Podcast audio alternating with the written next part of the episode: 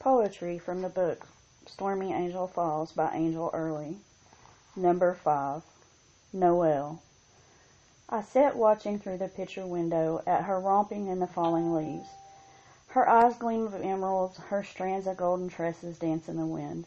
She is my tiny flower, created from the soil of Mother Nature, my gift to nurture with affection.